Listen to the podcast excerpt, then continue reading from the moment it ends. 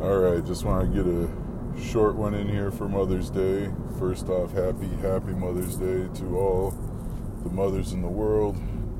Just, I mean, what else could be said just about how fantastic of a thing this is to celebrate? You know, just motherhood and its role is so foundational in everything that you can't overtalk it, as hard as I might try sometimes.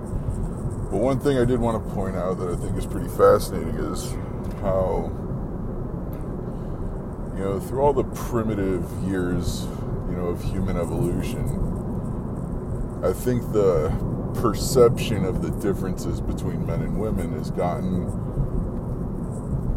a little overblown, you know, because if you think about what the traditional characteristics of men and women are and how how long those took to develop. You know how long those roles had served humanity well.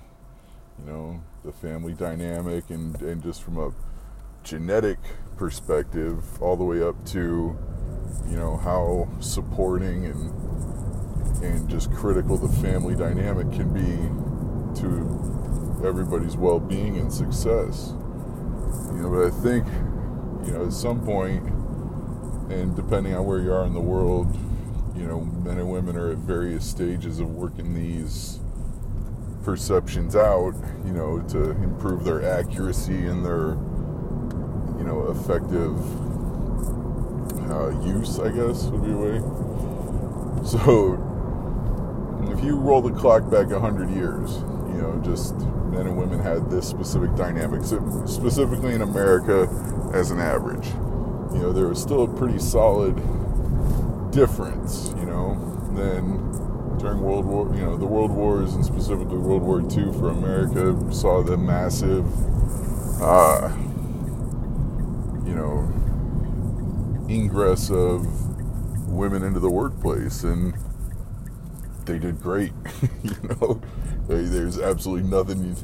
Like whatever the worry was that was keeping women out of the workplace proved to not hinder their ability to be incredibly successful at it.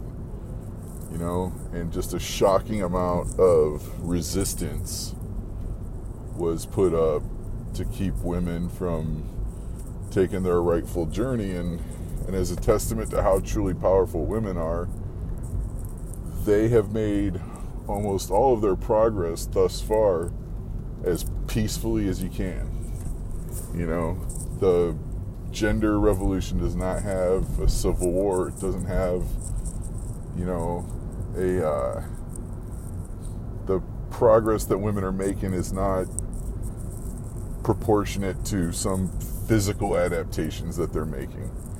You know, they're they're not having to take, you know, this an aggressive mode. You know, they can't not they're obviously not taking a passive mode, but they definitely don't have to be the aggressor in this equalization. You know, they just do what they're great at doing and put their foot down, say this is how it's going to be, and accept nothing less. And and I think that's a lesson that all of humanity needs to really absorb and start respecting a little bit better. You know, and not that women aren't clipping the uh, playing field because if you don't say, if you want to sit there and say that, hey, you know men are stronger than women you know that example is a risky one if you're just plucking random samples out you know because i compete in various strength sports and i'll tell you there's some powerful women out there who are phenomenal athletes absolutely phenomenal. And more and more examples are occurring every day of these women performing at the level of the men in better like not having to have any type of adjustment or allocation allowed them to cover the gender gap.